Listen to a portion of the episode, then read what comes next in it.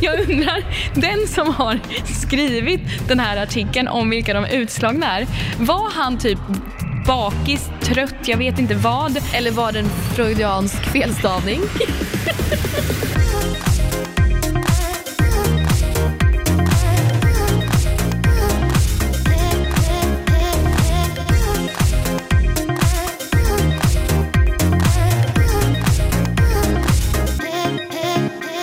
Nu hörni, är det dags att hänga med bakom kulisserna i nöjesvärlden igen. För det är dags för ett nytt avsnitt av Vad har hänt? Sara Mansouri här, och med mig har jag Stina Dahlgren, a.k.a. Schlager Stina.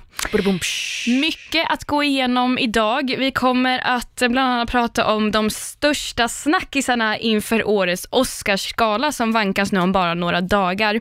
Veckans What the Fuck kommer det också bli såklart den här veckan. Och det kommer handla om den mest episka felstavningen som du någonsin har hört. Alltså, ni vill inte missa det här. Nej, verkligen inte. Jag garvar bara jag tänker på det. Och sen så ska vi prata om, eller vi kommer få höra om Erik Saade. Säger man Saade? Saade. Säger man så? Erik Saade. Erik Saade. Han Saade. Inte som att du satt något i halsen. Erik Saade. Tagning 2. Men sen så kommer ju också Erik Saade. Jag kan inte säga det. Sen kommer vi också få höra Erik Saade berätta om sina nerver under Melodifestivalen. Ja, Sara, ska du ta över? Ja, det kan jag göra. Jon Henrik Fjällgren kommer vi också få höra, och du hade en liten speciell intervju med honom. Det kan man verkligen säga. Under Mellohelgen som var, och vi ska komma in mer på det senare. Vi kommer också att gräva lite djupare i vad, eller hur det egentligen är att vara på en photoshoot som fotograf för influencers. Men allra först så ska vi snacka med en expert. Och det är inte vilken expert som helst. Mer jämställt i årets Gift vid första ögonkastet. Den 24 februari så är det dags hörni, det är dags för premiären av den 5:e säsongen av Gift vid första ögonkastet. Och det här är ju programmet då där alltså singlar träffar varandra vid altaret för att vigas med en utvald partner. Det är helt sjukt. Så det är 6 singlar som är med i programmet varje säsong. Och ja, då paras de ihop, liksom de matchas ihop utifrån massor olika preferenser av då flera olika experter som har, alltså jag tror att de hade jättemånga sökanden, och så är det upp till de här experterna att hitta då en matchning till de här. Lite snäppet grövre skulle jag vilja säga än första dejten, där man också, det upplägget är så, men där gifter man sig inte det första man gör när man ses. Hade du ställt upp det här, Sara? Aldrig gift dig med någon? Nej. Alltså aldrig. Hade du gjort det? Aldrig i livet. Vad skulle vara fördelen med att göra detta? Finns det några överhuvudtaget? Jag vet inte. Jag tycker i alla fall det är modigt, och det är en himla kul grej för de som gör det, om det lyckas. Sen annars har man ju en historia for life. Ja, det är faktiskt sant. Mm. Ja. I alla fall så har det ju i tidigare säsonger varit då kärleksexperter som sagt, som matchar ihop de här 6 singlarna med deras bästa möjliga partners. Och tidigare då, som vi kommer se den här säsongen igen, så är det sexologen Lind Lindhed, parterapeuten Satu Hirsch Fjällstedt, hela namnet var det där, och psykologen Fredrik Bohm. Men så i år så är det ett tillskott i expertpanelen. Hon heter Sandra Lindström och jobbar som psykolog, men är den nya jämställdhetsexperten i Gift vid första ögonkastet. Spännande. Jag ringde upp henne för att snacka lite mer om vad det här egentligen innebär. Men du, hur har det varit att komma in på inspelningen som en av årets experter? För du är ju ny. Precis. Ja, men både jätteroligt och spännande såklart, tänker jag. Men det har gått över förväntan. Det har varit superkul, verkligen. Mm. Men det var ju typ 1000 sökande till årets program som jag förstår det. Vet du någonting om själva urvalsprocessen? Alltså var du med då och matchade ihop paren och sådär, eller? Jag kom in lite senare. Ja. De tog kontakt med mig lite senare. Så den främsta matchningen har skett liksom gjorts av de 3 som har varit med i tidigare säsonger. Och så fick jag komma in lite i slutet av matchningen och ja, men egentligen kommentera utifrån mitt perspektiv, tänker jag. Och de insåg då liksom i slutet att vi behöver en jämställdhetsexpert då? Eller varför fick du komma in senare? Ja. Precis, ja, men jag tänker att det var så att de bara, ja men vi behöver nog en liksom jämställdhetsexpert, någon som tittar på det här lite utifrån hur det hade varit tidigare säsonger, tänker jag. Mm. Så hade ju många som såg programmet upplevde också att det liksom saknades, tänker jag. För jag tänker att det här med ojämställdhet, det kan ju verkligen bli ett hinder för kärlek och ett hinder för fortsatt kärlek. På vilket sätt då? Ja, men jag tänker att de här, men dels att det finns en massa föreställningar och normer om hur saker ska vara, som liksom grundas i ganska så här stereotypa, romantiserade föreställningar om kön, tänker jag. Men också det här att, ja men ojämställdhet, jag tänker jämställdhet är ju att man, ja men, lever rättvist och respektfullt, att man pratar med varandra och så. Och när det blir ojämställt kan det många gånger bli motsatsen. Mm. Jag tänker att det är jättebra att liksom få prata om det här tidigt i en relation. Så vad har, liksom, om man går ner på djupet lite mer, vad liksom har din roll i programmet inneburit? Ja, men jag tänker att min roll i programmet har inneburit att titta just på de här mönstren som kan ställa till hinder för kärleken. Och faktiskt liksom hjälpa till att, ja, men dels lyfta det perspektivet i programmet, för du vet experterna, vi pratar ju lite runt om liksom, men även hjälpa paren med de här utmaningarna. Mm. Och hur tycker du själv att du bemöttes av deltagarna som en jämställdhetsexpert? Jättepositivt faktiskt. Är det så? Det var väldigt härligt, ja. Alla var superpeppiga och tyckte att det var bra. Så att deltagarna var helt med på den grejen faktiskt. Och det tänker jag är lite härligt. Det känns som att tiden liksom är mogen för det. Verkligen. Men om man liksom lever i relation själv eller vill gå in i en relation eller vad som helst. Vad är dina bästa tips för att få till en jämställd relation? Men då brukar jag alltid säga, för jag pratar ju väldigt mycket om det här. Jag brukar säga att det absolut första för att få till en jämställd relation, det är att prata om det just i termer av jämställdhet. Alltså det är väldigt svårt att göra en jämställd relation om man inte ens kan prata om ämnet. Så att verkligen så här benämna saker vid deras rätta namn och säga det. Att, ja, men hur ska vi göra, hur vill vi leva, hur ska vi få det att bli rättvist och schysst liksom. För att det har man sett jättemycket i forskning och så, i par där om man bara låter bli som det blir. Alltså att man inte alls liksom lyfter med sakerna, då blir det ojämställt. Men handlar det då liksom om att man till exempel ska prata om att, ja, men jag kommer ju ta disken den här veckan och sen så får, alltså, eller så här, sysslor hemma och sådana saker, eller vem som är hemma med barnen, är det där vi pratar om eller?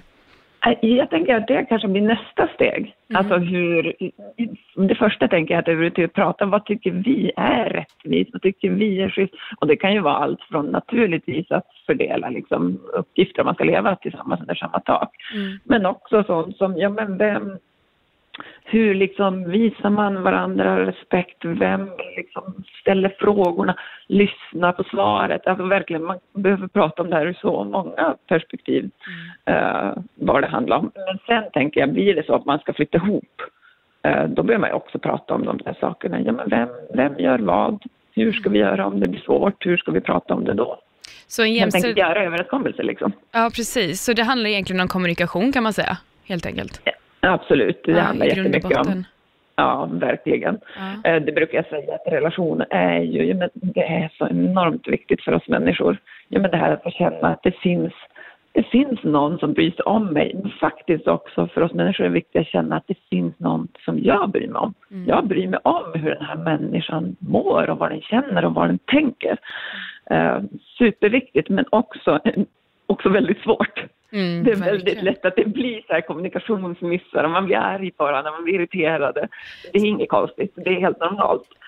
För att liksom fortsätta relationen måste man då också kunna ta sig ur det där som blir jobbigt, tänker jag. Ja, så egentligen nu känns det som att alla relationer borde ha en egen jämställdhetsexpert, Sandra. För att lära oss. Men vi får väl börja med att kolla på Gift vid första ögonkastet, så kanske man lär sig lite därifrån också. Ja, precis. Ja. Du Sandra, tack så jättemycket för att du var med i podcasten. Ja, men du, tack så mycket själv för att jag fick vara med. Ja, tack. Det som är lite roligt, bara som en inflik i Gift vid första ögonkastet, det är ju att det inte gick så bra för 2 av 3 par, för att de hölls inte gifta från förra säsongen.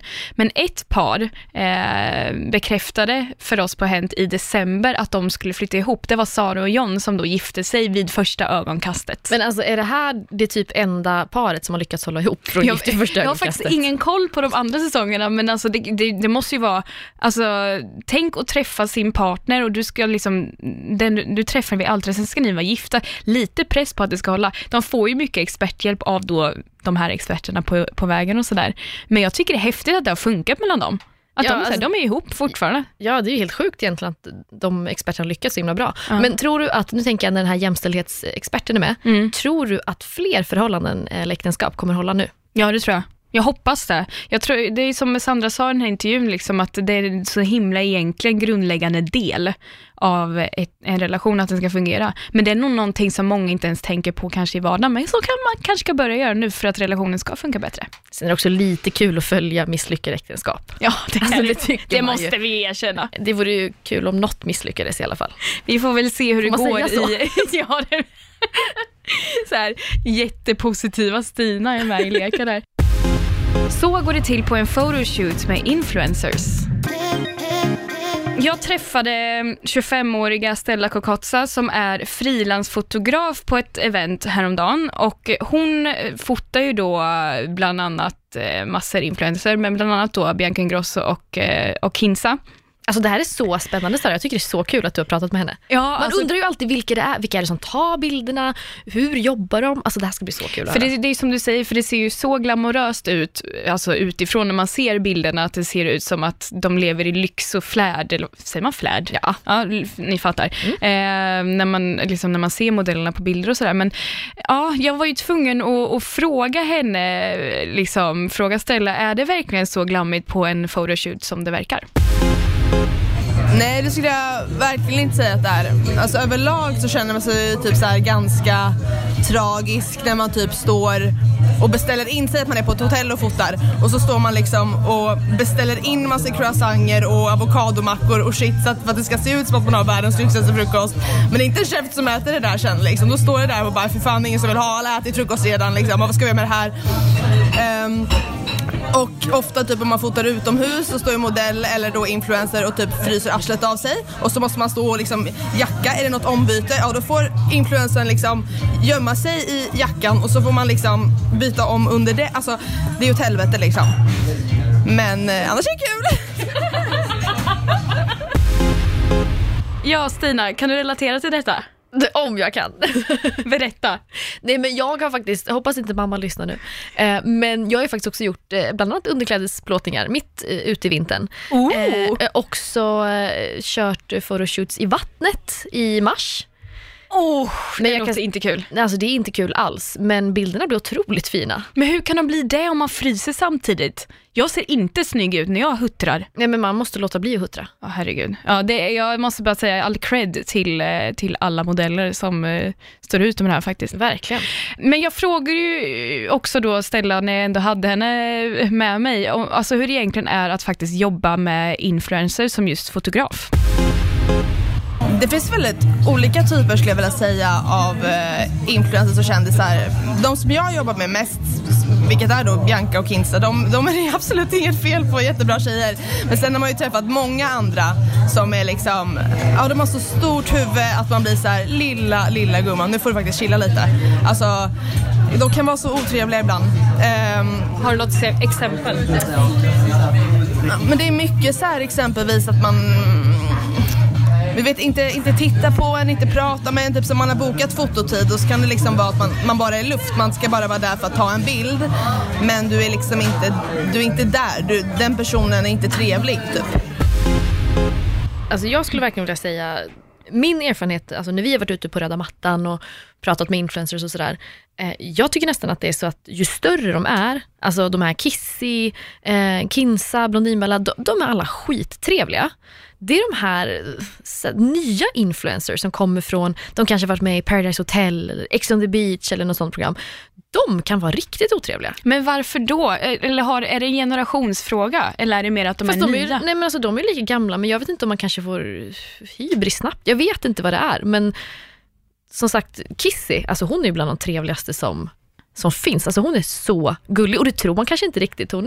Jag vet inte, hon har ju haft ett speciellt rykte och hon är stor. Hon hade ju om någon haft rätt att vara diva. Mm. Men nej, absolut inte. Det är de här små pluttarna från PH 2008 liksom. Som bara, jag var med där. Ja. Nej, vad tråkigt sånt där. Ja. Och det är tråkigt såklart att liksom folk som Stella, som jobbar med sådana här personer, ska behöva uppleva det i jobbet såklart. Men Stella berättar ju att det också självklart finns mycket fördelar med hennes yrke också. Men det är ju att jag får jobba med något kreativt som jag älskar. Kunna liksom tjäna pengar på det.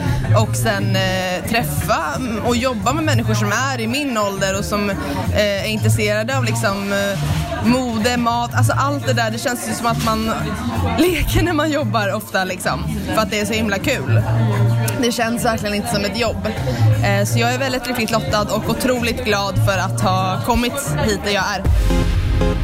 Ja, fint. Vi säger heja dig Stella, som gör ett så grymt jobb och som på egen hand ska tilläggas att hon har kämpat sig uppåt till liksom toppen av sin karriär. Så big thumbs up. Jon Henrik Fjällgrens misslyckade rim. Ja, då är det ju alltså deltävling 3 av Melodifestivalen som är avklarad. Och du Stina, som vanligt Schlager Stina, var på plats i Leksand. Jajamän. Och det hände en hel del. Jag vet att du bland annat drack drinkar med låtskrivarna. Du måste ju berätta. Ja, eller drack drinkar, måste påpeka. Det var ju Coca-Cola för att jag jobbar ju. Du men satt med drack drinkglas. Ja, nej men snälla rara. Jag fick ju sitta med Jimmy Jansson. Alltså finns han fortfarande? Ja, han skriver ju låtar för fullt. Han har ju 5 stycken låtar med i Melodifestivalen. Är det sant? Ja. Är det så många? Och jag fick ju äran att sitta vid hans bord efter genrepet på fredagen. Satt med lite andra låtskrivare, de för Dolly Style. Och det var sjukt intressant att sitta och höra allt. Ja, men prat och hur de tänker. Och, det är mycket, ja, men man får ju höra mycket om vad de är missnöjda med, vad som ska ändras, hur de tänker. Och de hade liksom delat upp sig lite, för de ville ju se både hur det ser ut i arenan, i en publik, men också se hur det ser ut på tv-skärmarna, för att det är tv-publiken alltså som är framträdandet viktigast. Precis, som Dolly Style gör. Så de delar ju upp sig, låtskrivarna, att någon liksom sitter i arenan, någon sitter ute, så att de får alla vinklar, och därefter kan de gå ihop och bara, vad behöver vi ändra på? Så det är liksom bara jobb egentligen när man sitter där, och det inte är när tävlingen är igång, men man är där under helgen liksom. Alltså jag skulle säga överlag så är det ju nästan bara mello- och jobbsnack som är överallt. Alla pratar ju om låtarna, vad de tror, chanserna, nya röstningssystemet var ju aktuellt. Det var ju Dolly Styles låtskrivare lite orolig över. Så mycket sådär. Och de frågar också en som journalist lite. Så, men vad tror du? Vad har du hört? Och vad känner du? Och har du hört någonting om det här? Så att, de försöker gräva lite när det är ditt jobb att gräva egentligen. Jajamän. Ja, det ser man. Då sa jag, stopp, det är jag som ska gräva ert jobb. Nej, det sa jag inte. Men hur var stämningen där på plats under den här deltävlingen överhuvudtaget? Men den var bra. Jag skulle säga att den startade något tröttare än de andra. Jag vet inte om det hade varit rejäl fest på torsdagen eller vad det var, men alltså fredagen när jag kom, det var många som var otroligt trötta, både artisterna och i teamet och allting. Men sen på lördagen, då small det rejält. Och vi ska ju komma in mer på lördagen lite senare, på vilka som gick vidare och sådär. Men jag vet ju också att du har sagt att det här var ändå den hetsigaste deltävlingen hittills. Ja, och jag trodde faktiskt inte det, om jag ska vara helt ärlig. Men det var jättemycket att göra, och artisterna pratade på glatt, och det hände mycket, och det var skrällar, och det var stoppade låtar. Det hände mycket mer än jag trodde det skulle göra faktiskt, men det är ju jättekul. Och mitt i allt det här, vad händer då? Du är jättestressad. Du har typ 2 minuter på dig att göra intervjuer med varje artist. Eller något alltså, sånt. Precis. Alla artisterna samlas ju i ett litet rum eller ett avskilt ställe. Och där får man då som journalist slå sig fram för att intervjua artisterna. Om du har tur har du ju 2 minuter på dig att intervjua dem. Du måste få fram allt du vill på 2 minuter. Jag skulle då alltså göra en intervju med Jon Henrik Fjällgren, och man står ju i kö för att få prata med dem, det är jättehetsigt. Och de som stod före gav Jon Henrik en utmaning. Den lät så här. Oj, tala i rim i din nästa intervju. Jag ska pröva. Hur ska du fira det här?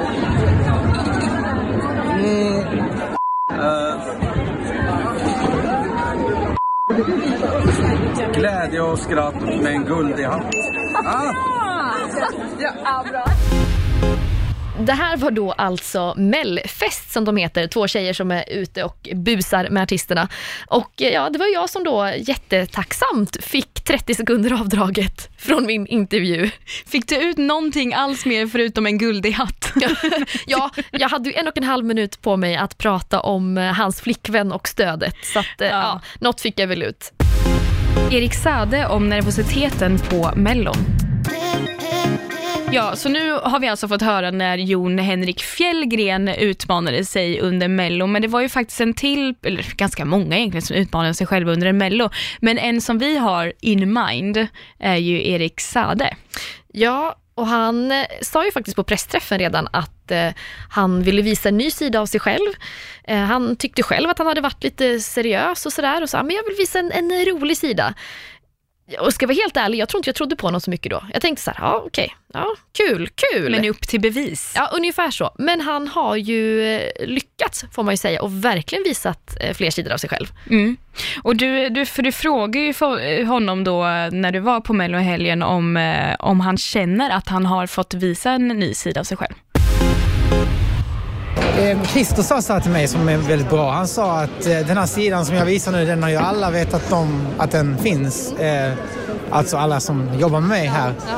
Och så sa han att det kändes helt naturligt att alla andra också får reda på den nu. Och jag säger väl typ så att allt har väl sin timing liksom. Och när man gör det här programmet så är det väldigt mycket att man bjuder på sig själv, man testar nya grejer, man slänger sig ut i saker. Och tajmingen var bra, då tackade jag och då blev det automatiskt så att nu får resten av Sverige se det också. Och ja, att folk gillar det hade jag egentligen inte kanske räknat med. Eftersom det är ett svårt sammanhang att bli hyllad i. Ja, och Stina, för de som inte har varit så med i Mellon nu, Erik Saade är alltså en av programledarna i år. Och varför har han blivit så pass hyllad? Vad är det som har gjort att han får den här hyllningen från folk? Nej, men jag tror att dels så, han gjorde ju ett inhopp under Eurovision Song Contest 2013 i Green Room. Och var väl inte jättebra. Och det sa han själv också efteråt sådär. Och jag tror att många ser Erik som den här seriösa artisten. Och sen bara första deltävlingen, alltså han chockade när han kliver upp i den här kroppstrumpan med påfågelfjädrar. Va? Och kör Dana International och bara har, nej men han har verkligen visat nya sidor av sig själv. Och den här deltävlingen körde han ju stand-up. Det är så oväntat. Erik Saade lyckas göra stand-up. Man trodde verkligen inte det. Man vet att Sarah Dawn Finer, hon är en jättebra programledare. Kodjo Marika, man vet att de är roliga.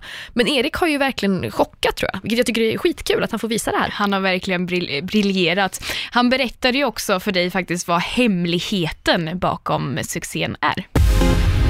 Oj, nej det skulle jag säga att vi egentligen kanske att jag har hamnat med ett gäng människor som kan lyfta mig så mycket som de här gör. Alltså jag har först så mycket hjälp. Idag till exempel gjorde jag den här stand-up-grejen.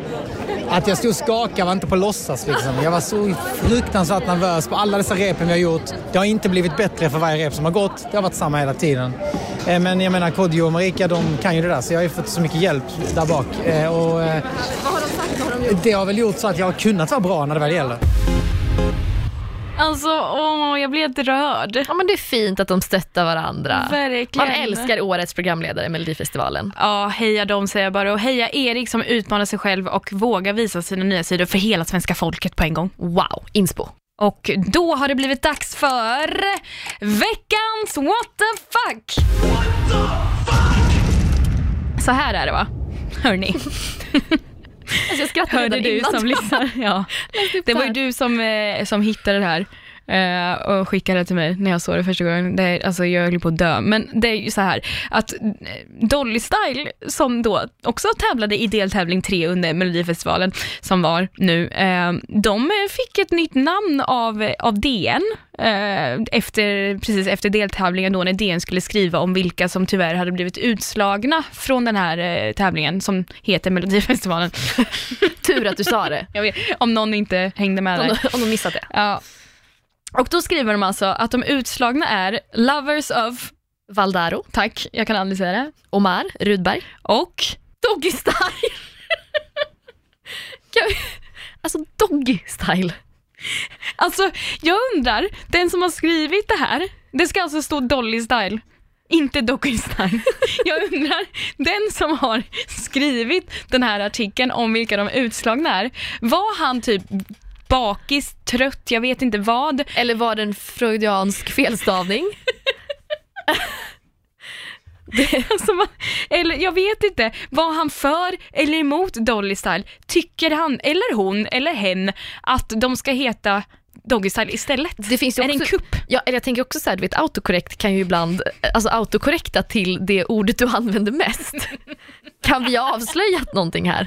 Åh herregud, alltså Doggy Style blev utslagna. Doggy Style åkte ut.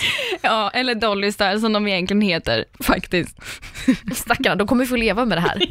Det kanske var tur att de inte gick vidare. Nej men alltså sådana här liksom ordfel som de har blivit här. Det är ju lätt att säga kanske om man är nervös när man snackar. Men alltså inte när man skriver, kom igen nu. Det ska också alltså ha gått igenom, jag tänker så här. Alltså, det är ju inte bara ett led, det är flera led innan tidningen trycks.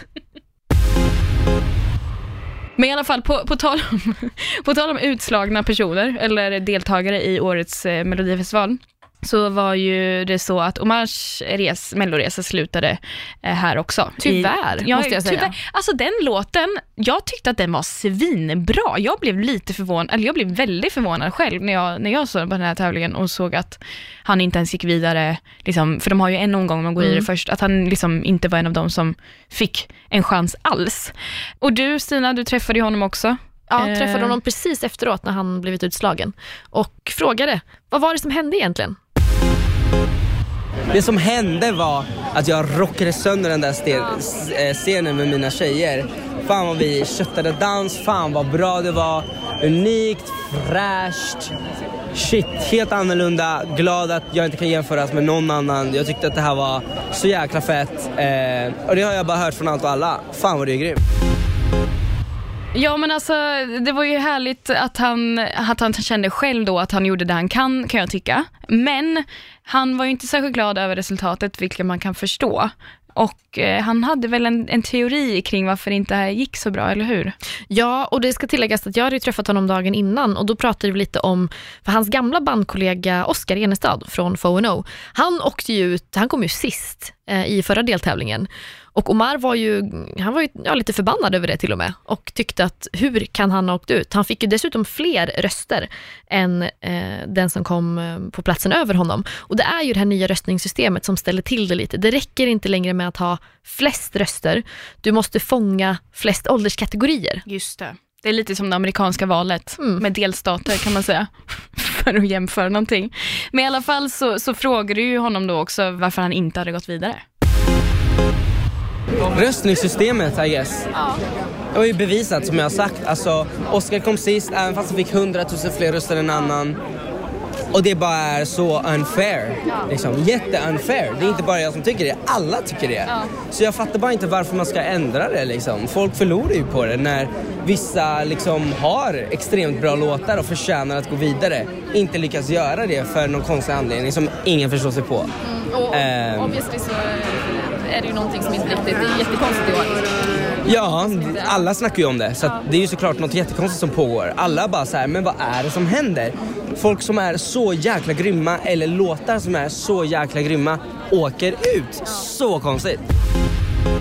Alltså älskar man inte ändå en artist som ragear lite? Alltså verkligen, men hur kan, alltså det är klart, du pratar om honom nu precis efter tävlingen. Ja. Han har precis fått veta att melloresan är slut här, det är klart att man är besviken. Jo men det är ju så många som ändå ska hålla ihop det. Det är ju så många som ändå ska vara så här: jag är jättenöjd, jag kom sist, men vet du vad, jag gjorde mitt bästa. Så ska vara så här, jag älskar att han är lite arg, han är irriterad. Det är skönt, det är kul. Vad tycker vi om det här nya röstningssystemet då? Alltså vad liksom, är det bu eller bä egentligen? Det man kan ju säga att för de lite äldre och för veteranerna så är det ju obviously bättre. Martin Stenmark, Andreas Jonsson, Lina Hedlund, vi ser de här schlagerävarna som faktiskt går vidare. Tidigare har ju de kommit sist oftast, men det slår ju hårdare då mot de som har en yngre målgrupp. Oscar Enestad, Omar, Dolly Style som åker ut med huvudet före i princip. Men det Omar kan trösta med, det var att han hade en jäkligt bra låt som i alla fall jag kommer lyssna på. Jag tror många andra kommer göra det i fortsättningen också. Ja, och kanske hans låt var ju faktiskt den som var allra mest spelad den kvällen fram till midnatt. Ja, just det. Mm. Efter festen där, ja. Oj. Då var han glad. Då var han riktigt glad. Jag kan säga att hans låt spelades säkert 20 gånger bara på efterfesten. Men alltså den här efterfesten, jag vill ju höra mer. Alltså, jag har aldrig varit på en Mello efterfest, jag vill höra mer. What shit goes down? Ja, men, en efterfest. Om en efterfest. Jag kan säga att den här gången så var ju faktiskt den officiella efterfesten lite speciell. Artisterna drog nämligen därifrån och gjorde en helt egen efterfest på sitt hotell. Nere i källan typ. Scary, eller? Ja, och jag drog ju såklart dit för man vill ju ha koll på vad som händer, va? Ja, det är klart. Jag drog dit, kul, mycket musik, de dansade, skulle gå till baren och beställa en Coca-Cola. Vem står där? Robin Stjernberg. Robin Stjernberg i baren? Ja, alltså Mellovinnaren. Han har bytt karriär, eller? Han stod där. Han skämtade ju lite och sa, han har ju varit med och skrivit Omars låt. Mm. Så han skämtade och sa, ja det gick ju inte så bra så att jag måste ju få in pengar på något sätt. Och där stod han alltså hela kvällen. Men han var inte så bra på det här, va? Eller? Nej, alltså det roliga var... för han är ju inte bartender på riktigt. Nej. Så att han gjorde ju drinkar och det var jättesnällt att han stod där. Men det var ju inte så uppskattade drinkar. man kan ju inte bli med honom, får inte försöka i alla fall. Och det tycker jag i alla fall är bra. Nej, 10 poäng till Robin ändå. Ja, heja Robin Stjernberg till bartender 2019. Hellre som artist än bartender kan man säga. Okej, precis så. Snackisarna inför årets Oscarsgala. What happens in Hollywood doesn't stay there, som man säger. För att man undrar ju alltid inför sådana här stora galor, vad är egentligen snackisarna inför årets gala? Och någon som vet det här mycket väl, det är ju vår kära kollega Erika Svensson som är titelansvarig på Veckans Nu. Och vi kallar henne på expert på Hollywood kan man väl säga. Hon är vår Hollywood-expert. Absolut. Ja. Jag satte mig ner med henne på jobbet lite tidigare idag för att köra ett litet uppsnack inför Oscarsgalan på söndag natt. Okej, Erika Svensson, you're the expert. Vad behöver vi veta inför årets Oscarsgala? Jo, men Oscarsgalan, det är ju liksom den stora händelsen under hela liksom kändisåret eller Hollywoodåret i alla fall. Liksom, det är ju den stora liksom galornas gala kan man säga. Wow. Så det kommer ju bli liksom, som varje år, det kommer bli liksom glammigt, mycket så här vackra klänningar, förhoppningsvis så här starka normbrytande tacktal och kanske en annan skandal också, kan man hoppas. För det har redan varit lite skandaler nu innan kan man ju säga. Ja, men det har ju det. I december blir det klart att komikern Kevin Hart skulle vara programledare för galan.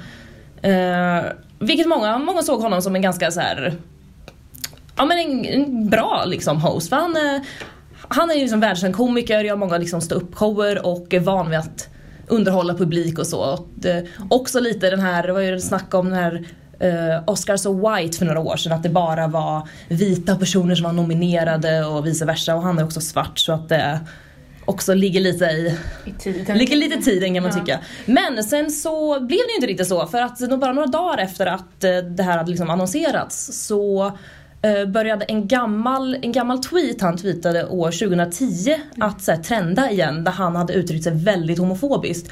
Och det här går ju såklart inte för sig i Oscarsammanhang, så att fansen rasade och han fick jättemycket kritik för det här och han försökte försvara sig med att liksom, ja, men det här var länge sedan, jag tycker absolut inte så här längre och så. Men hans ursäkter hjälpte liksom inte, så att han blev helt enkelt sparkad från rollen. Och då väntade man länge på att det skulle komma någon ny, vem ska liksom ersätta honom. Men det blir ingen ersättare. De kommer inte ha någon programledare i år. De har gått ut med det alltså? Ja. Wow, hur kommer det bli? Blir det inte kaos utan en ledare? Det återstår ju att se faktiskt. Men istället har man satsat på att... vanligtvis har man en programledare som liksom presenterar presentatörerna kan man säga. De som ska liksom dela ut priserna. Nu kommer man helt enkelt bara gå vidare. Folk kommer ut, delar ut ett pris. När det är klart, då kommer nästa ut. Så att det är liksom... Så det kan bli kaos, vi får se. Det kan bli kaos. Man kanske ska vara uppe den natten om man får kolla på den här galan. Men absolut, ja. Man ska alltid vara uppe och kolla på Oscarsgalan. Vad finns det mer för snackisar nu då inför Oscarsgalan? Du nämnde någonting om Lady Gaga förut, vet jag. Ja, men Lady Gaga är ju en otroligt spännande karaktär. Det vet vi alla, hon är ju Gaga liksom. Hon är nu nominerad för priset bästa kvinnliga huvudroll. Och det är ju liksom lite anmärkningsvärt kan vi tycka, eftersom hon egentligen inte är skådis. Hon är ju sångerska egentligen. Men hon är nominerad och också en av förhandsfavoriterna. Så att det kan bli väldigt spännande. Mm. Men ja. Vad händer om hon dyker upp utan förlovningsringen? För det var ju så här. Det var ju på Grammys nu senast som hon kom utan förlovningsring och utan fästmannen, vad heter han? Christian Carino. Ja. Och då började ju rykten spekulera kring att de har gjort slut. Så här, hur är status där om hon nu kommer utan man och förlovningsring igen? Men det är ju en av de stora snackisarna nu inför galan. Liksom. Mm. För att Gaga, hon är inte bara nominerad, hon ska också uppträda på galan. Tillsammans med Bradley Cooper, köra sin hitlåt Shallow. Just det. Så att hon är ju verkligen i liksom en av liksom huvudrollerna under den här kvällen. Och som du säger, att på Grammy-galan kom hon utan sin förlovningsring, utan sin fästman. Hon tackade inte heller sin fästman i något av sina tacktal. Hon tackade däremot Bradley Cooper. Mm. Det är ju en av de liksom riktigt stora snackisarna. Kommer hon med förlovningsring, utan förlovningsring? Med fästman, utan fästman? Mm. Väldigt spännande. Mycket spännande. Men sen så är det ju också lite andra filmer som är nominerade än vanligtvis, eller hur man ska säga. Ja, men absolut. Det är ju framförallt vi har mexikanska filmen Roma är nominerad till hela 10 kategorier, vilket är väldigt stort av en icke-amerikansk film. Sen har vi också Black Panther, en väldigt sån normbrytande film. Det är liksom i princip bara svarta skådisar, det är många kvinnor och väldigt så girl power och Black Lives Matter, hela den rörelsen har verkligen syns i liksom filmåret 2018. Den är nominerad i hela 7 kategorier. Wow. Så att den kan ju verkligen ta stor slam också, vilket är väldigt, väldigt roligt. Och det är ju Ludvig Göransson, våran stolthet. Absolut. Som är med och har gjort musiken där ju. Ja, absolut. Han är ju också nominerad. Så det kan absolut bli en liten svensk galasuccé. Det hoppas vi på. Ludvigs år. Men som vi nämnde innan då med Lady Gaga, det här med att på röda mattan, alltså jag får ju känslan av att vi får se om hon kommer utan förlovningsring eller så, men visst är det så att på sådana här stora galor som Oscarsgalan så skapas många rykten från röda mattan inför galan, eller? Absolut. Det är ju liksom alla stora liksom mediehus som gör någon form av så här kändis- och nöjesbevakning är ju på plats. Och de kollar ju på varenda liten detalj. Liksom. Vem har ring? Vem har inte ring? Vad har de på sig? Är det någon som gör någon så här statement med sin klädsel? Jag tänker att någon så här Alice Bah Kuhnke Nobelfesten, den kommer bara i kläder gjorda papper för att liksom prata om klimatförändringen. Liksom. Kommer något sånt hända? Eller kommer någon göra någon politisk protest? Liksom. Det är mycket spännande kan hända där på röda mattan alltså. Jag ser fram emot att prata med dig igen nästa vecka när Oscarsgalan har varit, för då ska vi ju gräva djupare i vad som faktiskt hände, om det blev några snackisar från röda mattan eller inte. Absolut, det ser vi mycket fram emot. Ja, och det och mycket, mycket mer kommer du som lyssnar att få höra i nästa veckas avsnitt av Vad har hänt? När du får följa med bakom kulisserna i nöjesvärlden. Vi tackar för oss för den här veckan. Tack Stina. Tack Sara. Puss och kram på er. Puss, puss.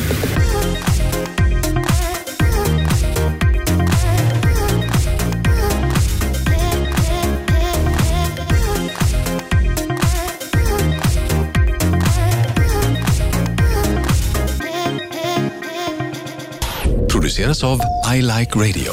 I Like Radio.